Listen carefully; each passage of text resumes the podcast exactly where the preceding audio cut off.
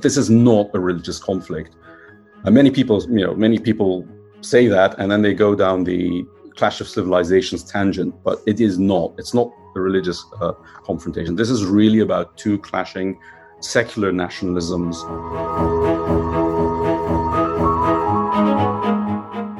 It's, it's a classical story of self determination versus territorial integrity. So, what Azerbaijan wants is the re- reincorporation of, uh, of, of Nagorno Karabakh into its territory, and you know the return of the people who were displaced of the from the from the regions around it as well. Uh, Armenia wants self determination for Nagorno Karabakh, including ind- uh, independence. Uh, and so you get this stalemate. Uh, if either of the sides advances, there will be ethnic cleansing. Uh, and, you know, if Azerbaijan, for instance, if they do take over uh, the mountainous region of Nagorno Karabakh, uh, which is very difficult to take, admittedly, but if they do, I have no doubt whatsoever that uh, that there will be ethnic cleansing of the Armenian minority there. Uh, I mean, the half, half of the population has already reportedly left under heavy bombardment. You know, it, it, the, the, silence of the outside world is absolutely deafening in this case, and it's, it's, it's an absolute scandal. It,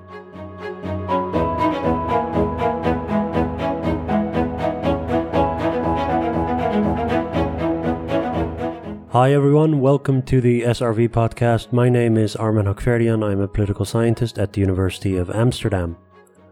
You can follow us on Twitter at Stukroodvlees. You can follow me at Hakhverdian. Please make sure to subscribe to this podcast in whichever app you use and uh, rate and review us, please. I appreciate it. The mountainous region of Nagorno Karabakh is once again the scene of armed conflict between Armenia and Azerbaijan. Hundreds of people have already lost their lives, and observers worry that escalating violence might lead to forced displacement and ethnic cleansing. I am joined today by Kevork Oskanian, honorary research fellow at the Department of Political Science and International Studies at the University of Birmingham. Kevork studies the complicated power dynamics in the Caucasus in the wake of crumbling Russian and Ottoman empires and he helps us understand the origins of the conflict over Nagorno Karabakh and why Armenia and Azerbaijan have gone to war once more. So I know people have a lot on their plates right now, including most journalists, but I wish more people would pay closer attention to what's actually going on over there because the prospects of further escalation are real and they are frightening. Over to Kevork Oskanian.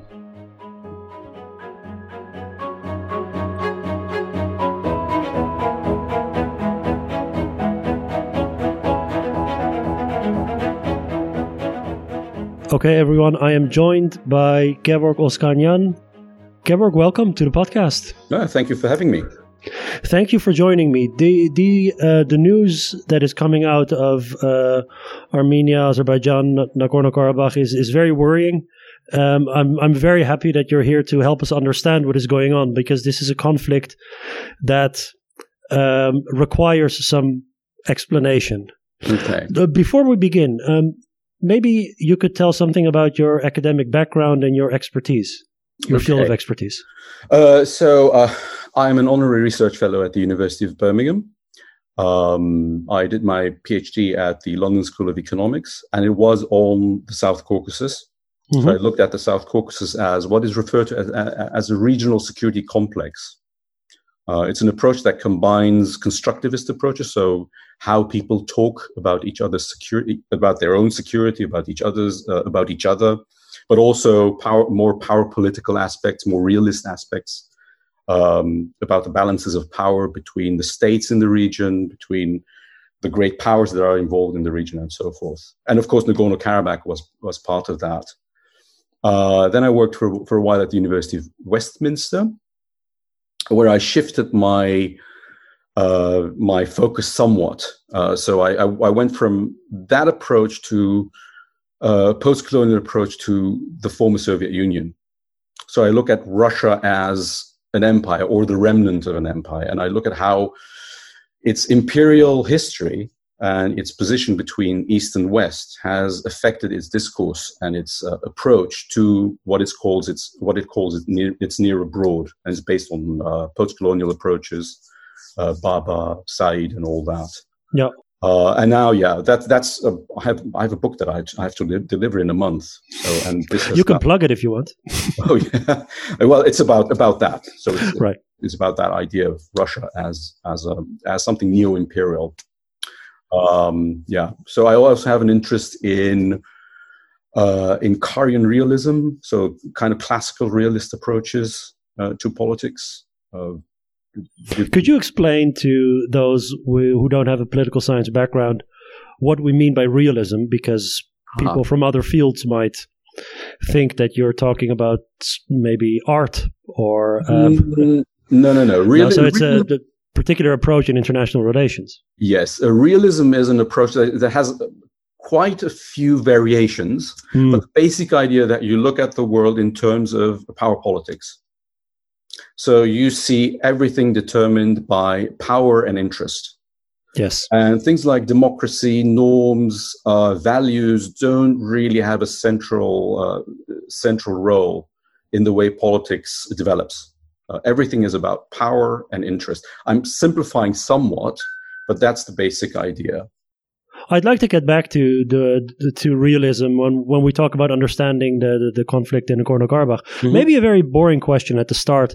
When we talk, so the, in terms of terminology mm-hmm. and the names for the region that we're talking about. Oh, um, because oftentimes when we deal with uh, regions that have contentious histories mm-hmm. and multiple states claiming authority, sovereignty, mm-hmm. legitimacy. Oftentimes, there's also a fight over nomenclature. How do you call it? Yes. How do you call it? Yes. Yes. Uh, yeah, and that's actually it reflects the very complicated history of uh, of the Caucasus in general. It's mm. a tremendously complicated uh, region. Um, when you go, you know, it is, it is complicated now, but if you look at its history, you know, the wide scope of its history, it's really complicated. It's it's, it's a place where empires have clashed, where even within the Caucasus, you've had diff- different peoples that with uh, different political entities, ch- shifting borders, shifting populations, and that makes it very, very difficult um, uh, to to provide this, the kind of simple narratives of history that nationalisms usually provide. Uh, because what you then end up with is narratives that exclude the other and that concentrate on the glories of your own history. Right. And part of the reason why you have you know this clash and also clashes over nomenclature is is are these clashing nationalisms. So um, you know Armenians refer to Nagorno Karabakh as Artsakh, because to them it's the ancient province of medieval Armenia, of the med- medieval Armenian kingdom called Artsakh, um, Armenian since uh, 2,000 years, uh, since more than 2,000 years. And of course, for Azerbaijanis, uh, they refer to it as Karabakh. To them, it's the mountainous part of, of, a, of a khanate that existed in the, I believe, the 18th century, called Karabakh, the, the Khanate of Karabakh. Uh, and then, of course, you have the Nagorno Karabakh uh, terminology, which is basically a combination of the traditional uh, Azeri, Turkic, Persian Karabakh with Nagorno, which means mountainous. Uh, and it's, it's very complicated if you look at, at the history of the place uh, and how you can basically draw the various uh, boundaries, how you can define the populations and so forth. Um, Indeed, yes. The so the but the international accepted. Uh, maybe it's even contentious to talk about accepted, but the international name is the Republic of Nagorno Karabakh. Well, uh, I think I think actually they they changed the the name. Uh, it used to be the Nagorno Karabakh Republic. I think now mm. it's Artsakh, the Republic of Artsakh. Um, but of course, Armenians prefer the term Artsakh. Artsakh, yeah. You will see that in an Armenian uh, also also in the uh, uh, in, in in journalism and in public discourse it is yeah. always called Artsakh yeah yeah and sometimes you're even corrected if you say Karabakh no no no it's, it's Artsakh yeah right so as you said this is a very complicated um, case Mm-hmm. Uh, but we still have to go back in history. To what point do we have to go to understand where this conflict comes from? So, when were the seeds planted? Is it even possible to say when the seeds are planted? Uh, actually, uh, you know, most people talk about, and that this is this is a hobby horse of mine, and mm. most social scientists uh, looking at at, at conflicts, uh, the a- ancient conflicts, or you know, ancient hatreds, you know, that kind of the mythology of ancient hatreds. That this is about centuries old rivalries. It's not. Okay because the first clashes between Armenians and Azerbaijanis as ethnic groups actually occurred in 1905. So this is quite modern. Uh, this is the result of the emergence of modern forms of nationalism, uh, Armenian nationalism, and then and then later Azerbaijani nationalism. Um, also, social tensions and so forth at the beginning of the 20, 20, uh, 20th century. What happened in the Ottoman Empire at the time? So you had the, the massacres there in 1895 and 1896. All of that combined with the 1905 uh, Russian Revolution, then leads to clashes within between Armenians and, and Azerbaijanis throughout the South Caucasus, including uh, Nagorno, uh, what we know. So prior to 1905, I mean, there's a there's a hundreds and hundreds of years old history yeah. of these peoples living there they they lived side by side or did they ignore each other? Did they live together? Did they coexist? What was the relationship between them? Yes they lived pretty much side by side. And if you go back to the 18th century before the before the russian conquest the you know you have the persians you have the you have the persians there as, as a dominant as a dominant power. And you have this very weird kind of uh, you have this very weird collection of political entities. So you have the you have the muslim khanates uh, that are semi-autonomous but you know, dependent on the Shah, Shah the Persian Shah. Uh, then you have the, the Meliks of Khamsa in Nagorno Karabakh proper, so five Armenian families, uh, feudal families who are also autonomous. Um, and then, of course, you have the Georgian kingdoms as well. So it's, it's very colorful. Uh, now, these entities do have rivalries between them, but they're not ethnic in, in nature. Uh, it's about the power of this family or this Khan and, and, and so forth. There, there, might be religious coloring to it, but you don't have the kind of nationalism that you see now that then mobilizes whole ethnic groups to go against each other. That only starts in 1905. And what triggered that? As I said, you know, you had several factors: modernization, uh, social stresses, uh, emerging nationalisms, the 19, the immediate trigger was the 1905 Russian Re- Revolution that then spilled over. Mm-hmm. Uh, there was a loss of authority, so so to speak, and you know, all the all the stresses of modernization and nationalism, and and by the way, the um, uh, and also the effect of the massacres in the Ottoman Empire that had that had come before um, in 1895, 1896 on the Armenian population, uh, the presence of Armenian nationalist groups and so forth. So you get all of that uh, combined to produce essentially the first explosion in 1905. Uh, did did religion play any role? Because people, even even now, when you read about the coverage, they talk about the Armenians as Christians, and they are fiercely Christian. They're very proudly Christian. About the uh, about Muslims, yeah. Azerbaijan, yes. but but that's because does that feature into the nationalism, or does religion have nothing to do with this?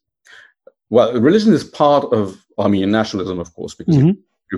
Christianity is part of part of the identity. But this is not a religious conflict. Okay. Uh, many people, you know, many people say that, and then they go down the clash of civilizations tangent. But it is not. It's not a religious uh, confrontation. This is really about two clashing secular nationalisms um, you know, if you look at, at, the alignments between between Armenia of Armenia and Azerbaijan, you know, Armenia is, has good relations with with Iran. Uh, in this particular conflict, it's actually very interesting to see that you know you have uh, kind the kinds of alignments that you see in in Syria being replicated. Uh, so you have Turkey on, on the Azerbaijani, uh, not not exactly, but when you look at reporting in places like uh, Saudi Arabia, it's it's and noises coming out of Saudi Arabia. Saudi Arabia is rivalry of sorts with Turkey. So, but you should avoid looking at this as a regional confrontation. So, uh, sorry, sorry, I have to correct that as a religious confrontation. Indeed, yes. Uh, the um, the First World War, the end of the Ottoman Empire, Mhm, leading into the rise of the Soviet Union, mhm. uh, the um, actual sort of autonomous region of Nagorno Karabakh was, I think, invented during Stalin, somewhere in the early twenties. Yes, in the in the early Soviet period.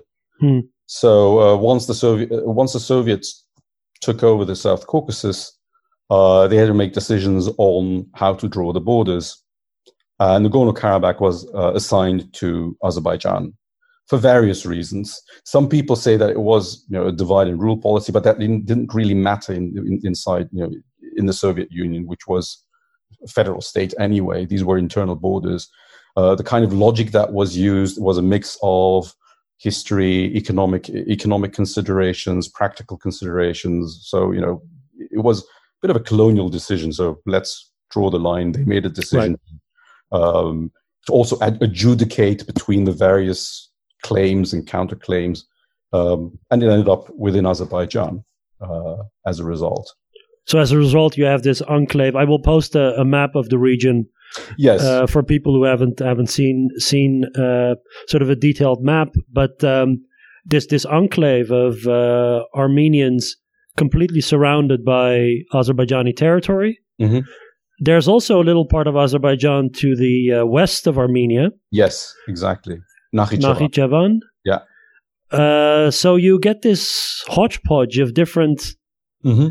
Uh, there's no contiguous borders between Yeah. peoples that are actually uh, akin to each other. hmm Uh, well, yeah, uh, and you know it's because these were these were supposed to be republics, part of the Soviet Union, uh, which then be- became this p- uh, part of the Soviet Union, but uh, you know subject to Bolshevik rule.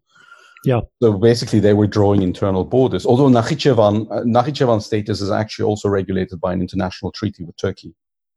Uh, that was, I think, the Treaty of Moscow regulates um, uh, or obliged obliged the Bolsheviks to create this enclave or this exclave, this Azerbaijani exclave. Right. Yeah.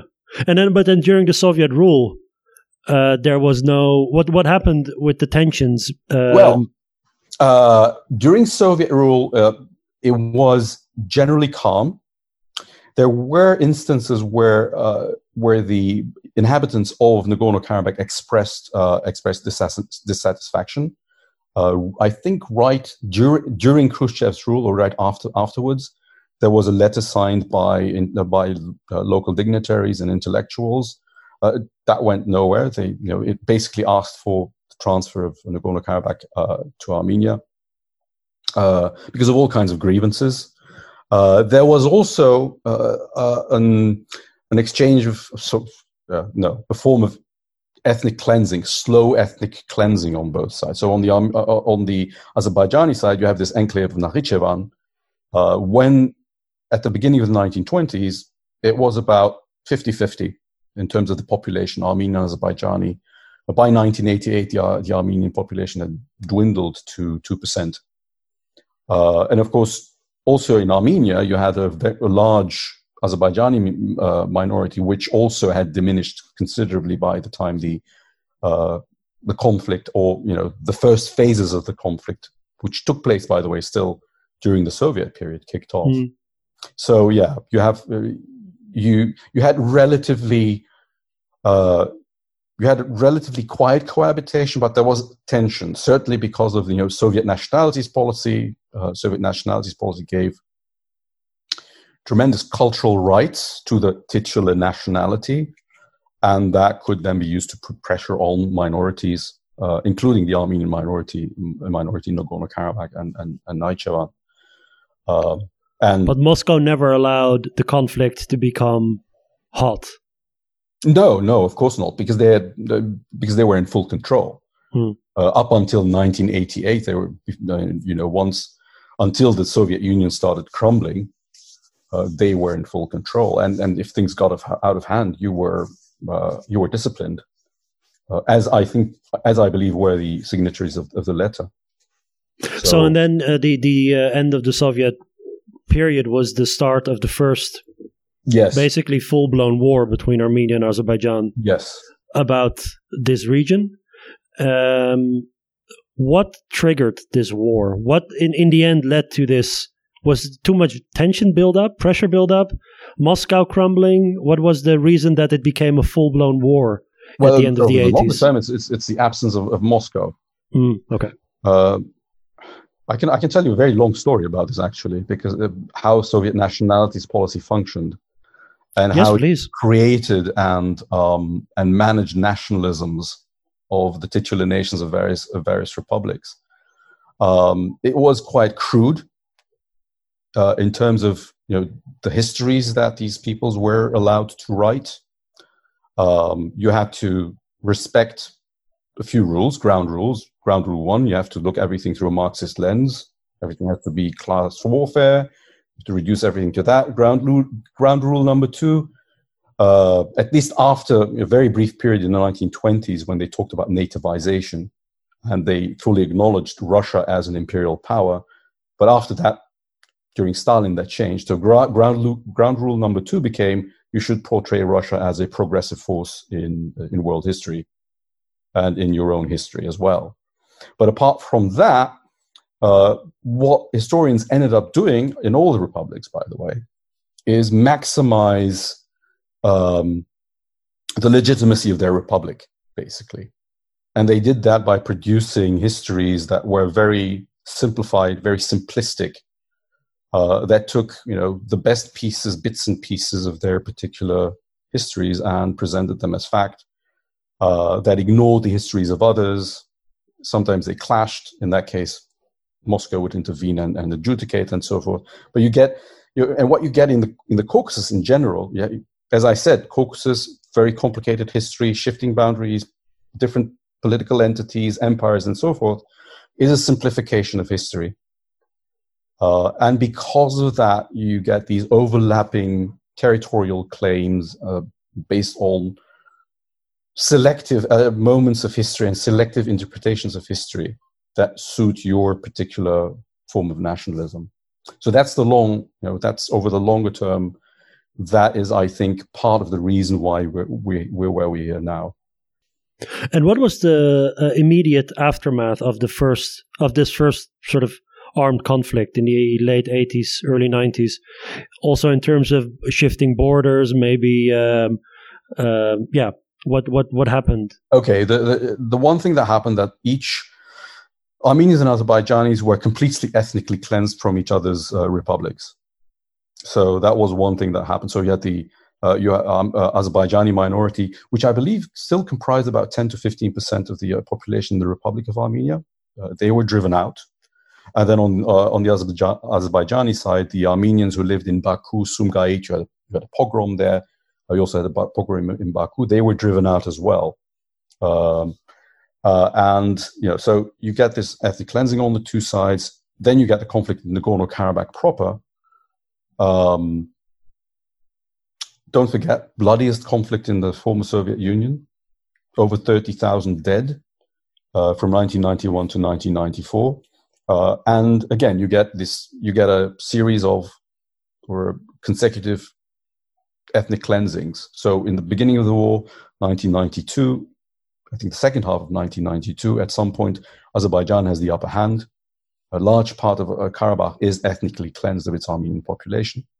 And then things turn, and the Arme- uh, when the Armenians have the upper hand, they take control of Nagorno Karabakh and a band of territory around it, and also ethnically cleanse that that territory. And that's where we were uh, when you know when the se- what I call the Second Karabakh War broke out last week. A uh, truce was negotiated in Bishkek, yes, in 1994. Uh, so in 1994, both sides were pretty much exhausted. Uh, they came to the table, and Russia negotiated the Bishkek, Bishkek protocols. Uh, that called that basically froze the situation as it was at, at the time. A few years later, the Minsk process started. So the Minsk process is the negotiations process. Uh, the Minsk group is a, a, group of states within the OSCE uh, and it's headed by three chairs. So France, Russia, uh, of course, Russia. You can't get around Russia in the South Caucasus. Yeah, and the United States, and they've been basically trying to uh, trying to negotiate a settlement ever since. Uh, this has been going on for several decades, which is right. part of the reason why the uh, why we have the current war, basically. And in this diplom, let, us say the diplomatic uh, phase mm-hmm. after the uh, the truce and prior to the current hostilities, mm-hmm. what were the demands on both sides? Uh, the demand it's it's a classical story of self determination versus territorial integrity so what Azerbaijan wants is the re- reincorporation of, uh, of, of Nagorno-Karabakh into its territory, and you know the return of the people who were displaced of the from the from the regions around it as well. Uh, Armenia wants self-determination for Nagorno-Karabakh, including ind- uh, independence. Um, and the argument is, or the argument is, of course, on, on, one of remedial secession. So the idea that Armenians can't live within within Azerbaijan uh, because you know they would be subject to all kinds of pressures, ethnic cleansing, and so forth. So they must somehow be able to secede. Uh, now, Azerbaijan counters counters against that by saying, well, there's international law, uh, UN resolutions, and so forth, um, and self determination doesn't necessarily include doesn't include the right to secession, and so you get this stalemate. Is is there any way in which a diplomatic solution can be found. Solution can be found. Is there such a thing, or is this a fool's errand? Uh, that is, it is really difficult to see how that can be resolved using the, the traditional tools that you have at your uh, at your disposal, using you know international law as it stands now. Maybe you have to be, become extremely creative to find some kind of way to reconcile these two these two uh, these two positions. Because on the one hand you know insistence on territorial integrity and sovereignty over Nagorno-Karabakh you can't be a little bit pregnant. Either either the Nagorno-Karabakh is sovereign or Azerbaijan is, is, has sovereignty over Nagorno-Karabakh. How do you resolve that? So unless you come up with very creative solutions uh, it'll be it'll be have it'll have to be either that or or the other option. So, and plus, you know, we're just talking about diplomacy, and that has been, you know, again, this is one of my hobby horses. Uh, that has been the problem from the very beginning. People look at this as an interstate issue. It's not. This is an ethnic conflict. This is about the people of Nagorno Karabakh. I'll use I'll use the language I used in my uh, in my scholarship. So securitizing Azerbaijan as a threat because the identities of the of Armenians and Azerbaijanis are fundamentally contradictory. The way they see history, the way they see their territoriality, um, the way they see Karabakh itself, uh, the way they define themselves. And so, what you have to do is prepare the populations for peace. But that has that hasn't been done. There has been no effort whatsoever to challenge the you know the skewed discourses that exist on either in either in both societies.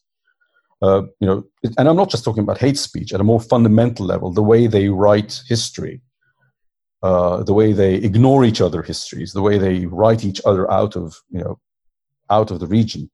You know, if you go on, if you go on the internet and you look at social media, there's actually a very interesting thing you can see. You know, there's there are meme wars between Azerbaijanis and Armenians I'll give you two examples an Armenian one and an Azerbaijani one. So, favorite of the Armenians is Coca Cola is older than Azerbaijan. And, and the argument there is oh, Azerbaijan has only existed since 1918. Therefore, before 1918, you can't really talk about Azerbaijanis. And Coca Cola was, of course, you know, created before 1918. Okay.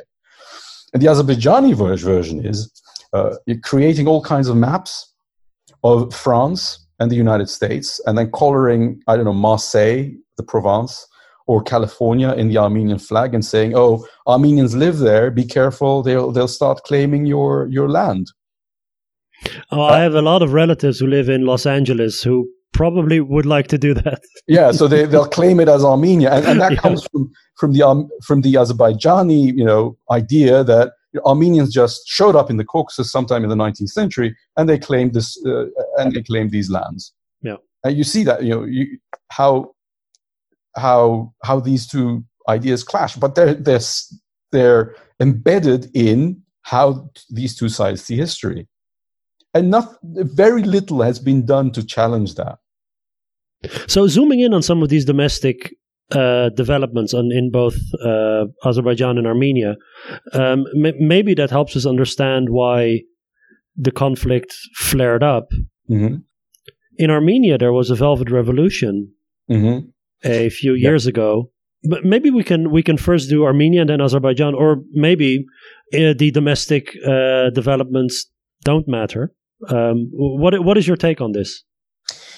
What, what role did the uh, Velvet Revolution play? Yeah, or just domestic politics.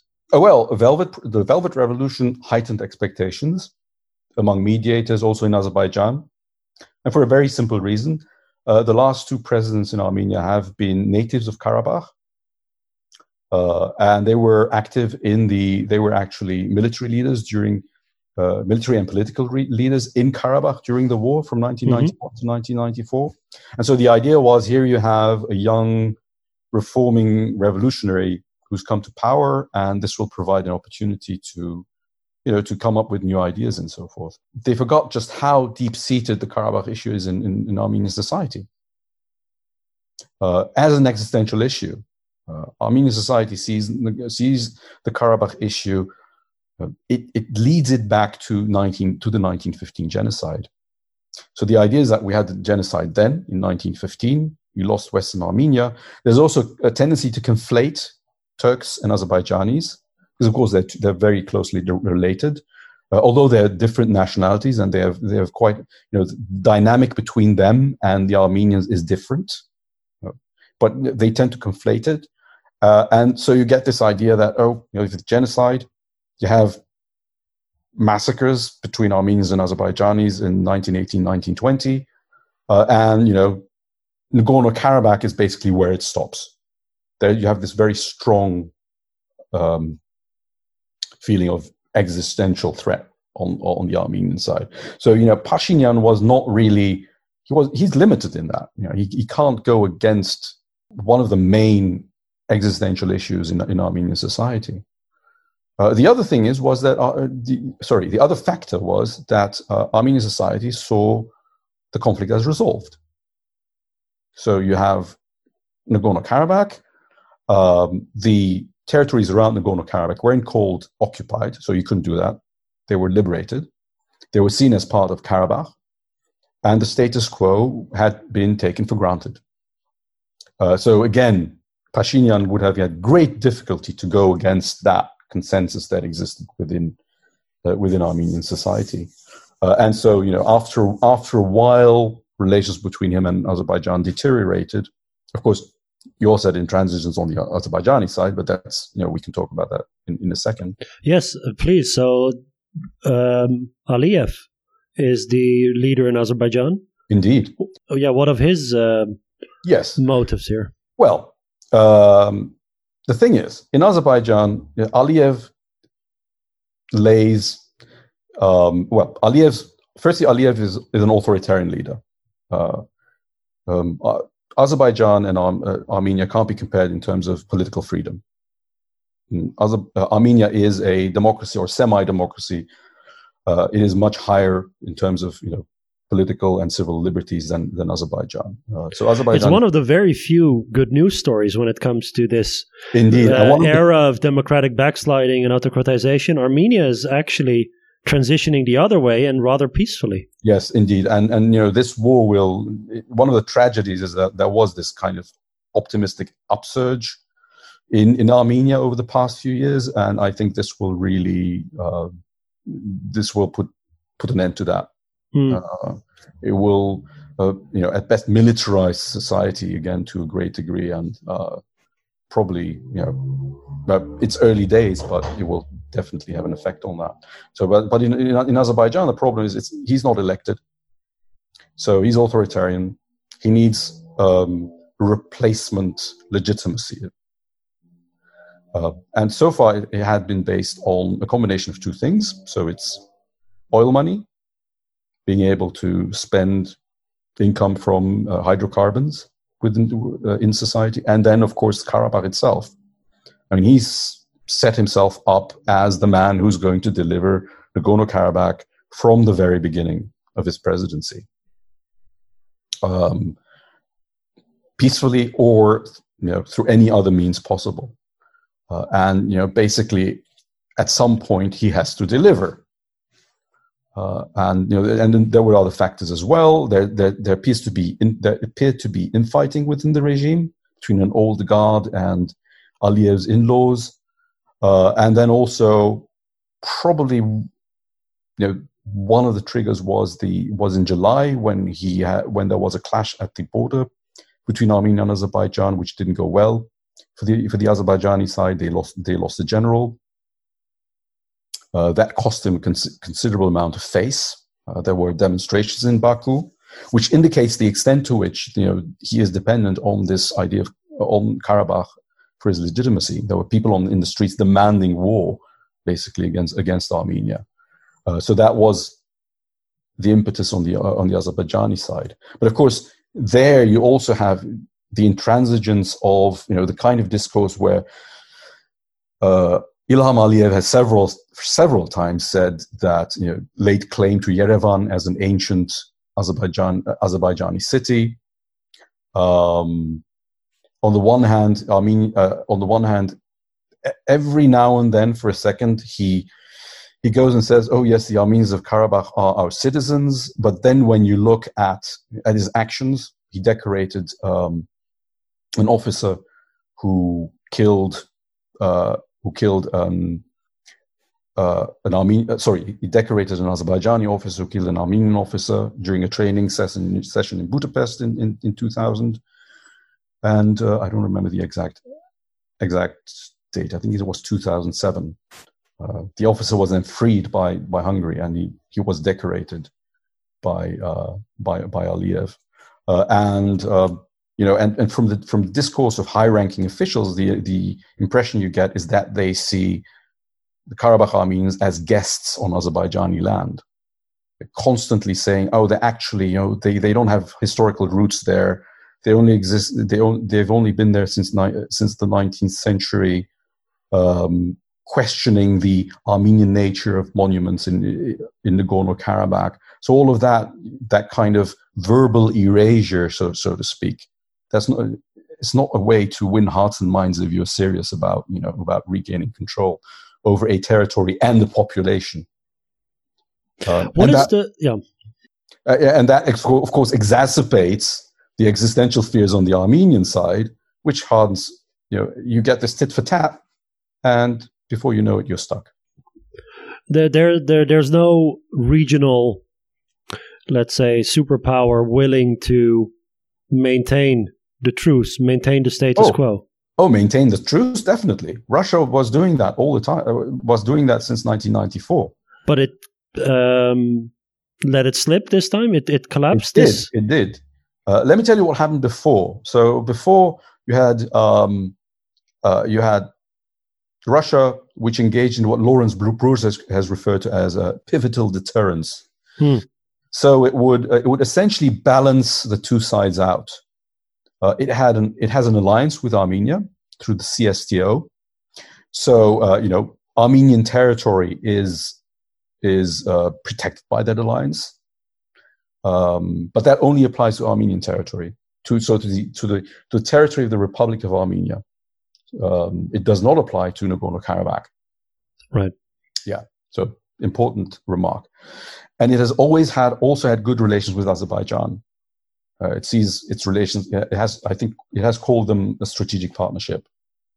Um, and uh, in maintaining, you know, this this kind of open door to the two sides, it has been able to balance them out, um, manage them. There were a few flare-ups between the two. They, you know, they were always re- resolved through Russian uh, Russian diplomatic intervention, um, and that worked. It worked for Russia because, of course, when you have the Nagorno Karabakh conflict frozen, uh, it's I mean, it's difficult to resolve anyway, but it suits Russia, Russia perfectly uh, because it it, it prevents um, reconciliation between Armenia and, uh, and, and Azerbaijan, but also trilateral cooperation between Armenia, Azerbaijan, and Georgia in the region. You know, it's a major point of disruption uh, in the South Caucasus uh, that allows it to uh, to divide and rule essentially. It also keeps Armenia, you know, which is fearful of Turkey and Azerbaijan, as a guaranteed ally, so to speak. It keeps it well within its orbit. So you know, it, it was it was not interested in having things get out of hand, but neither was it interested in having a final solution. At least, you know, that's that's it won't say so, of course, no. but I think it was perfectly comfortable with with the situation as it was. Now, the one thing that disrupted that was Turkey coming onto the scene. So Azerbaijan has always had a good relationship with with Turkey, military cooperation and so forth, uh, um, energy cooperation, the Baku Tbilisi Ceyhan pipeline and so forth. But uh, things intensified considerably after the July clash. So you had large scale military uh, military maneuvers. Uh, you had contacts, intense contacts between the military and political leaderships of, the two sides, and um, also Azerbaijan making uncharacteristically uh, critical noises against Moscow. So at some point, they decided to essentially invite Turkey in, and that disrupted the whole Russian uh, Russian Russian strategy of you know, pivotal deterrence. It's also why Russia is very very reticent to intervene at this point because it's been I, I believe it's been completely caught off guard. Can't use the old methods it, it has in its in its cupboard somewhere. So it has to come up with something new. Also, because of course the situation this makes it much more dangerous because you now have a major regional power and a great power involved there. The um, the current fighting is is brutal. There's shelling of cities, yeah. use of cluster bombing. I think the capital of um, Nagorno Karabakh is is under constant siege. Mm-hmm. Amnesty International has also um, called attention to this constant sort of cluster bombing, which is indiscriminate. So it it it uh, it also involves uh, citizens into the into the fray. Yes. Um, Armenia has been bombing Azerbaijani cities. Uh, yes, according to the to the reports from uh, from Azerbaijan, they they have yes. Uh, so at this moment, I'm I'm wondering what is the what are the future scenarios? Because it is clear that this is a conflict that is ready to burst wide open. Um, it is terrifying what is going on. Yeah. There's also Iran to the south, and some of these. Mm-hmm. Um, uh, the recent news was also about some of these artilleries falling mm-hmm. on Iranian territory. So then you get Iran involved, apart from Turkey and a sort of hesitating Russia. Yes. Which is uh, absolutely terrifying. Yes, yes, it's, it's absolutely terrifying. It, it, the thing is, if things get out of hand on the ground between Armenia and Azerbaijan, you might see the the intervention of the direct intervention because right now, uh, you know, Turkey is indirectly involved. Uh, it has confirmed, by the way, that it has F-16s on the ground in in Azerbaijan, uh, claiming that they're there for um, for deterrent purposes but it's also is also strongly suspected to have uh, UAVs and technical personnel there as well, advisors and so forth. And of course, you have the Syrian mercenaries, uh, which it has yeah. instrumental in, in, in shipping there. Uh, but if things, you know, if things go too badly for one side, you might see the intervention of, of, of Russia or Turkey. So that's one, one, one problem. The other thing is that, of course, you know, fighting, a lot of the fighting is along the, the Iranian border. So you might get spillover there. In northern Iran, you also have a population uh, of Azerbaijanis. So that you, you, you had some unrest there as well. And, you know, uh, and uh, Iran is clearly concerned about that as well. Uh, so it could get out of hand um, in all in all kinds of ways. When you look at, you know, in terms of outside involvement. You also shouldn't forget Georgia. Uh, if you look at um, at social media and so forth, there are all kinds of attempts to stir the pot there as well, uh, in, uh, among the between Armenians, Azerbaijanis, and Georgians, of course, as well. You know, don't forget there are Armenian populations and Azerbaijani populations in Georgia. and they're following what is happening uh, in in the uh, in the region quite quite closely. So it could really get quite nasty. It, it's difficult to get into more details because there are so many different directions this can go. Um, and you have the fog of war. You don't know what's going on on the ground, and so much depends on what is actually happening uh, in on the battlefield, so to speak. That you, you can't. But there there are a multitude of scenarios, and many of them actually quite bad, that could draw in outside powers. Yeah. Well, is there any significant um, meaning to the fact that Turkey is a NATO member?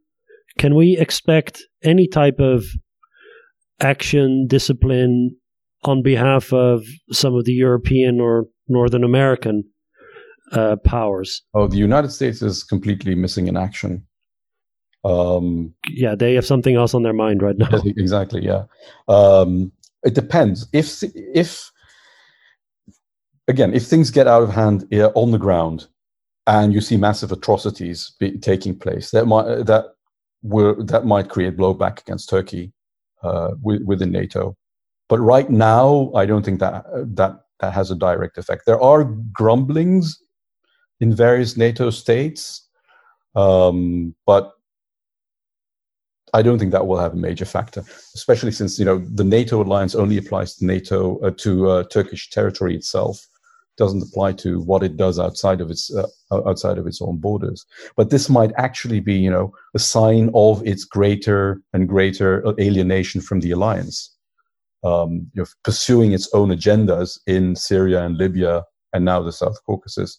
At some point, you know, NATO partners might say, "Well, you're taking too many risks." this is too risky a foreign policy that you're pursuing. And it is, you know, if you look at where Turkey is involved right now, you have Libya, you have Syria, now it's the South Caucasus.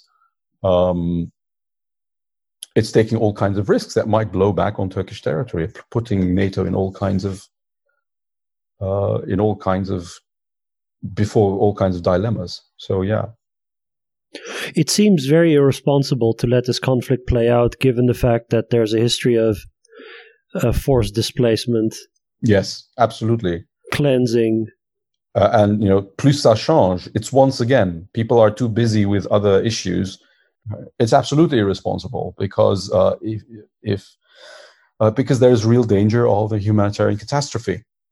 Uh, if either of the sides advances, there will be ethnic cleansing. Uh, and, you know, if Azerbaijan, for instance, if they do take over uh, the mountainous region of Nagorno Karabakh, which is very difficult to take, admittedly. But if they do, I have no doubt whatsoever that uh, that there will be ethnic cleansing of the Armenian minority there. Uh, I mean, the half half of the population has already reportedly left under heavy bombardment, uh, and you know you might see a, a, a moment where uh, they conquer the territory, expel the, expel the Armenians and tell them, well, you know, you can come back, but but only if you submit completely to our to our laws. And of course, no one, no Armenian would do that.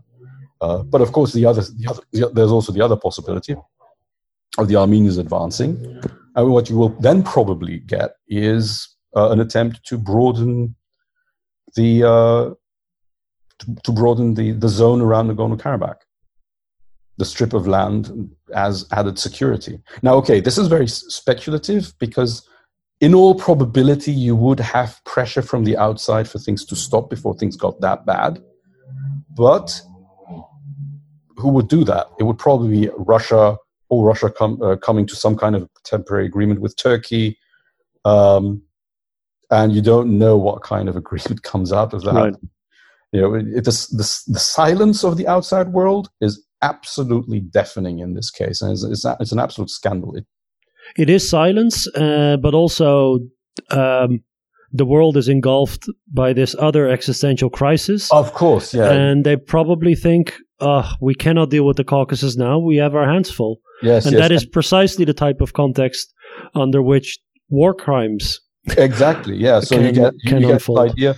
Uh, we have too much on our plate. There's COVID there's uh, the Middle East, Libya, and all that.